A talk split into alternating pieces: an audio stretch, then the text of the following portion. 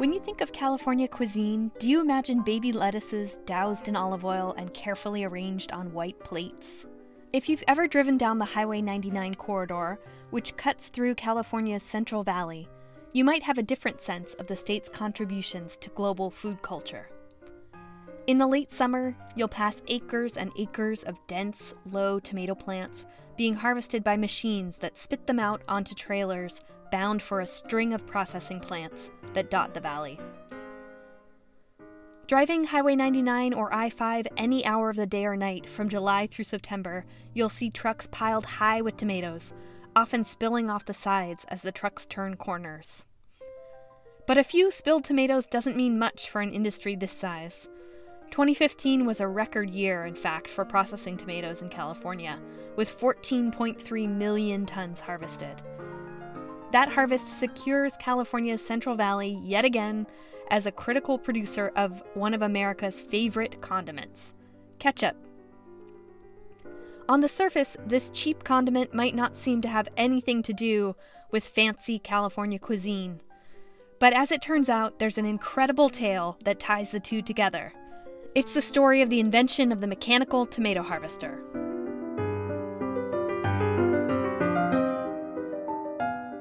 I'm Ildi Carlisle Cummins, and this is the first in the Cal Ag Roots podcast series produced by the California Institute for Rural Studies. CalAg Roots is unearthing stories about important moments in the history of California farming that shed light on current issues in agriculture. You can read more about our stories and see some really cool illustrations related to the stories at our online story hub at www.agroots.org. Stay tuned for more stories this winter, and please reach out and let us know what you think of these ones. We asked Bill Hoerger, a civil rights lawyer who works for a nonprofit law firm called California Rural Legal Assistance, who was one of the people at the heart of this story, to help us understand why this was such a big deal. Bill was excited to help us narrate the story. Ah, hmm. La la la la la la. that's right. I think that's the thing to do. We'll bring Bill in here in just a minute, but first here's a little background. Until 1962, all processing tomatoes, those are the ones that are made into soups, sauces, and pastes, were harvested by hand by large crews of farm workers. Back then, nearly 5,000 farmers grew these tomatoes in California, often on small plots of land grown alongside other crops. Farmers depended on agricultural guest workers called braceros to harvest their tomatoes. The Bracero program brought these workers from Mexico to the U.S., starting at the end of World War II. Okay, Here's Bill. The harvester was developed because the industry, the growers, uh, foresaw the ending of the Bracero program, and they had used large numbers of Braceros. And they assumed that with the termination of the Bracero program, there would be a large labor shortage. That was not really the case, as, as became clear once the machine was released. There were tens of thousands of available farm workers who were put out of work by the machine. True. And that gives you a sense that this story isn't all rosy. But we're getting a little ahead of ourselves here. Let's get to why this machine was so amazing before we talk about the problems with it. So, why was this considered such a feat of engineering? As you can imagine, the tomato is a pretty fragile piece of biology. It squashes pretty easily, it spoils pretty easily, and not many people could foresee the idea of a machine that could somehow pick and transfer this product mechanically. The only way that the machine, a machine could be developed would be one that actually cut off the plant, took the plant up into the machine, and shook the tomatoes off the vine. In order for tomatoes to be harvested mechanically, you needed a plant with the right characteristics, a machine designed to work with that plant, and a whole new set of farming practices that made the plant and the machine work together.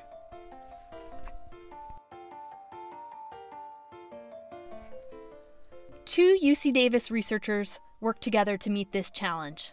They were a plant breeder named Jack Hanna and an agricultural engineer named Coby Lorenzen.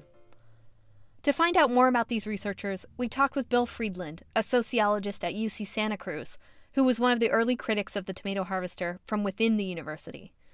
Bill interviewed Hanna and Lorenzen about their work. Why don't you do something useful? That's what farmers would supposedly say to Hanna. And this is the way Bill describes Hanna and Lorenzen's approach to their work. In most of the sciences, the tendency was to take one variable and work at that one variable. So Jack Hanna had to make a tomato that would have a tough skin on the one hand, and he had to make a tomato bush that would produce all the tomatoes at the same time, that ripened at the same time, like cherries on a tree.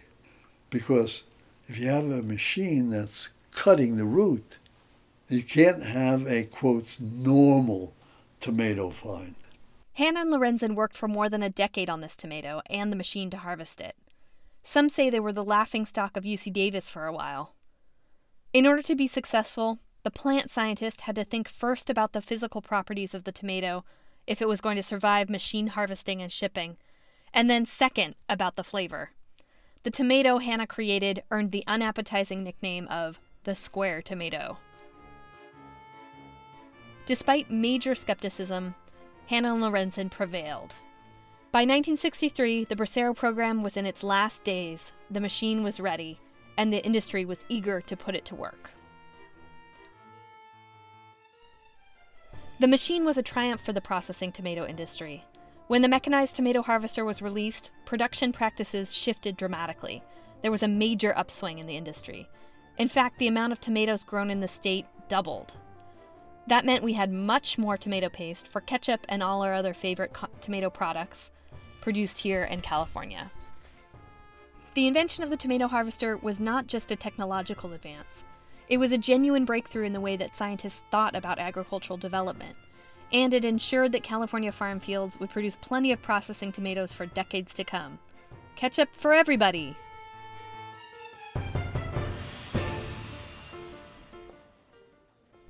But you knew there was a but coming, right? The invention of the harvester also helped create a force in the opposite direction, launching the California food movement. How did that happen? Bill Hoerger, the civil rights lawyer, and plenty of others were not fans of the machine. With the release of the harvester came an onslaught of negative social impacts that Bill and many others struggled to address. Okay, let's bring back Bill here. The results of the tomato harvester for both the industry as it had existed prior to the machine's development and for labor were devastating. Um, you know, 95% of the existing processing tomato growers were out of business within five years. The new technology brought swift change to the Central Valley. Once the processing tomato industry decided that they were going to adopt the machine, the canneries started paying a premium for them. So that was a big incentive for people to machine harvest tomatoes. According to Bill Friedland's research from the time, the industry significantly consolidated. Here's how he describes that. We went from 4,000 growers to 600 growers. So, in the process, we began the economic concentration of the industry. You got people that began to specialize in tomatoes and growing larger and larger acreages. So many tomato farmers were out of business because this new machine cost so much and so quickly became the industry standard. Those who couldn't or didn't want to buy the harvester were pushed right out of the market. Along with farmers going out of business, over 30,000 farm workers lost their jobs. This triumph in engineering basically eliminated the need for farm workers in the processing tomato industry. Here's Don Villarejo, one of California's longtime voices supporting farm workers and the founder of the California Institute for Rural Studies. The industry had been saying that they needed the machine because of an expected labor shortage as the Bracero program ended, but that's not what happened.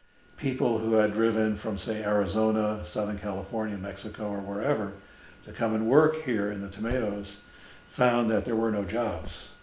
And there were literally thousands of workers who came seeking work, many of whom had expected they would be able to work a full season picking tomatoes, but there were no jobs. So there was a social impact that was quite considerable. This didn't go unnoticed. In fact, it upset a lot of people. Small farmers, the farmers who couldn't afford the machines, were upset. Students and many faculty at universities across the nation were upset. Public policymakers were upset. You know, farm labor was does not really have a political voice, but organized labor who saw what was happening to farm workers certainly was raising their voice as to why publicly funded institutions were using taxpayer dollars to put workers out of business.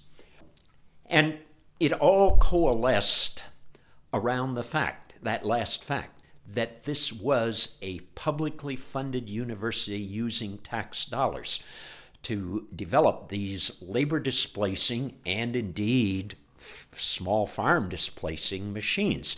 There certainly had been examples of other types of harvesting machines that had developed that had displaced large numbers of farm workers. The combine thrasher was certainly a major example that displaced tens of thousands of workers in the fields, but that was privately developed. You know, it was accepted as a consequence of the marketplace. But to publicly fund, to do this as apparent public policy, uh, really generated a great deal of soul searching and uh, backlash. The heart of their frustration was not the harvester itself. It was the fact that public funds were used to create it. Because this machine was developed specifically to benefit large scale growers, the result was a victory for a few and a major loss for a lot of people. There was no small scale tomato harvester ever created, even though there had been small scale harvesters invented for other crops. I grew up in Ohio, where it was important to generate a large amount of livestock feed during the summer that needed to then be stored and fed over the almost half of the year when um, uh, forage wasn't available for animals.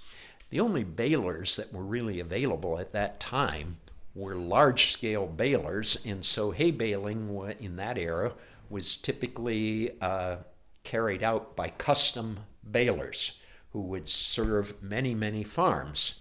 But the industry saw a market there and uh, came out with a very small family size hay baler that could be operated by a small, medium sized tractor. And we jumped on that. That made a huge difference in profitability, in the quality of the crop, and in the profitability. The tomato harvester, made in one size only, said, Get big or get out. So those that didn't agree with that path forward began to organize. Activists both on campus and off campus organized together. They held public demonstrations, on campus dialogues about the role of the university, and formalized their work by starting up a nonprofit, which they called the California Agrarian Action Project, or CAP, that could be used to take legal action against the university. Let's hear from Don Villarejo again, one of the early activists around the issue. The demands were not to stop technology. No, that's a mistake. We were not trying to stop any kind of mechanization. What we were saying was that in many ways, mechanization actually relieves workers of the risk of injury from manual labor, which is true. On the other hand, we did argue that the technologies that were being developed by the university favored large scale agriculture in that, for example, the tomato harvest machine at $100,000 in 1975 was not something that a small tomato farmer could afford. If you're only going to use it for several weeks of the year, you can't put that kind of money out. There's no way.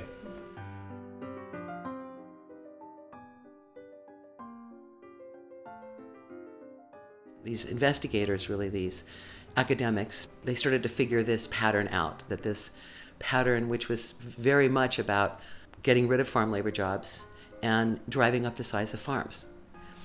And as that pattern became apparent, people realized that that was not what the University of California was supposed to be doing, nor was the research and extension function supposed to be doing that. My name's Elizabeth Martin. Most people know me as Izzy. I'm the CEO of the Sierra Fund. I was about 20 when I ran into these folks. Um, they had advertised a job as the an executive director position. They had, you know, I don't know, six months of funding at 400 a month or something Yeah, yeah. nuts like that. Yeah. And um, I was hired as the first executive director of the California Agrarian Action Project. CAP organizers worked hard to rally attention around the tomato harvester, and they formed a community in the meantime. and I love to sing. I love to sing and dance, you know, silly Izzy. Um, and so we thought it was really fun at Agrarian Action Project um, meetings to sing. And we used to every Friday afternoon we'd to turn all the machines off at five o'clock. You know, all two of them. There was no computers. um, and we'd pull out the popcorn machine and the beer from under the couch, and we'd um, eat and drink, and we'd sing. So, farm workers are being displaced, small farmers are being priced out, and lots of folks see the university driving these changes. The activists at CAP took legal action. They pushed the California legislature to assess how the university was evaluating the results of its research.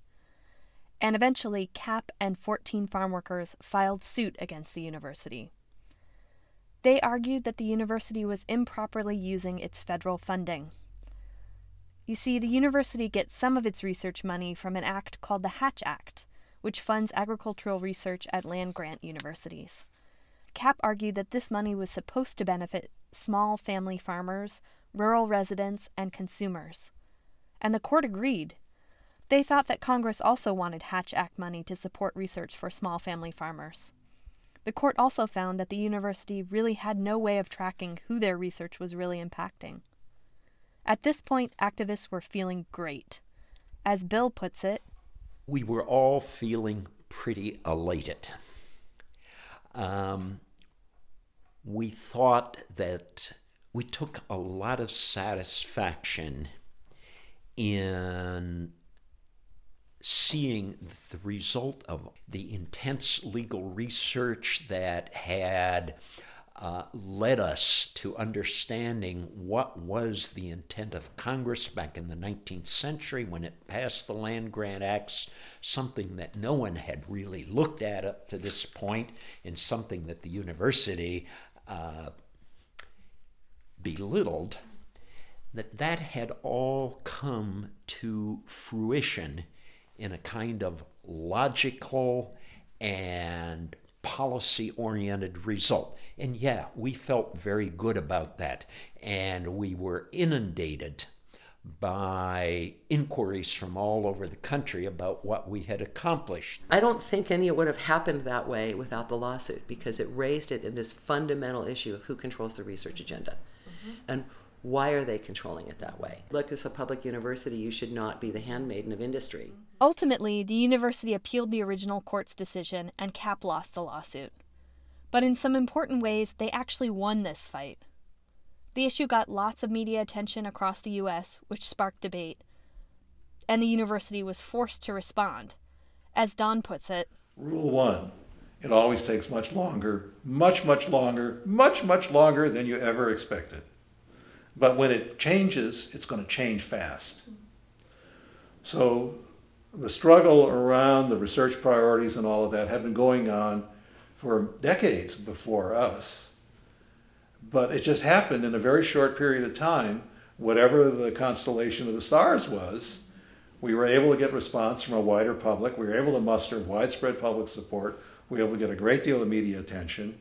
And we embarrassed the institution to a level where they had to do something. I mean, they really had to do something. the university had a 100 mechanization projects in the works that all came to a halt. Mechanization research within the UC system froze for about 15 years. And the UCs were persuaded to start up programs aimed to address social impacts of research. They hired farm advisors to work with small farms. They hired Spanish speaking advisors for the very first time. And under pressure from activists after the lawsuit, they started up the UC Sustainable Agriculture Research and Education Program, or UC SAREP. SAREP was created to focus on more long term issues in agriculture and the food system, and to focus on work that crosses over between hard science and social science. By the time I left in 1988 and moved up here and started to really work much more deeply in the farm worker world, working for CRLA, it seemed like we'd won. We had UC SAREP, you know, we had Spanish speaking co op extension agents, mm-hmm. we had the agriculture, it, it seemed like we'd won. Outside of the university, there was also a flurry of development in activist networks that had a vision for sustainable agriculture in California. Talking about these issues isn't easy now, and it wasn't easy then. Izzy tells us that she ran into trouble both inside and outside of the university when she wanted to cut to the heart of the matter. And everybody else was talking about science and how to how to make crispy, you know, delicious kale salads, which nobody had ever even heard of. Um, how to eat these greens. I mean, uh, people wanted to talk about all that safe stuff, but when you started to talk about power, people had made like you'd made a bad odor or mm-hmm. something, and yet that's what it's about. It's mm-hmm. about power. Scientists are always saying to me, "Well, I don't do political work." Mm-hmm. Oh, but you work for the government. Don't tell me that. You know, tell it to Copernicus, you know. But Izzy, Don, and their fellow advocates did make inroads into improving the university, and the organizations they founded were the earliest alternative food system innovators in California. Many of them are still active today. One major reason why Izzy and others at CAP were successful is that they recognized the political nature of the scientific breakthrough that produced the tomato harvester. That's a difficult but really essential task. I think that's a key story here that there is opportunity for grassroots level organizing and not merely that grassroots level or organizing can be effective, but that at that level, people have to be concerned. People have to be vigilant. So, what will be the next big research challenge for us to address? And how will we, both inside and outside of the university, face it head on together? The UC Davis scientists Hanna and Lorenzen never would have imagined it, but in a way, the mechanized tomato harvester paved the way both for the industrialization of our food system and for California's local food revolution. While adding ketchup to California cuisine's white plate might seem like sacrilege to some, digging down to reveal the roots of our food system and getting real about California cuisine might help more of us keep these critical questions in focus.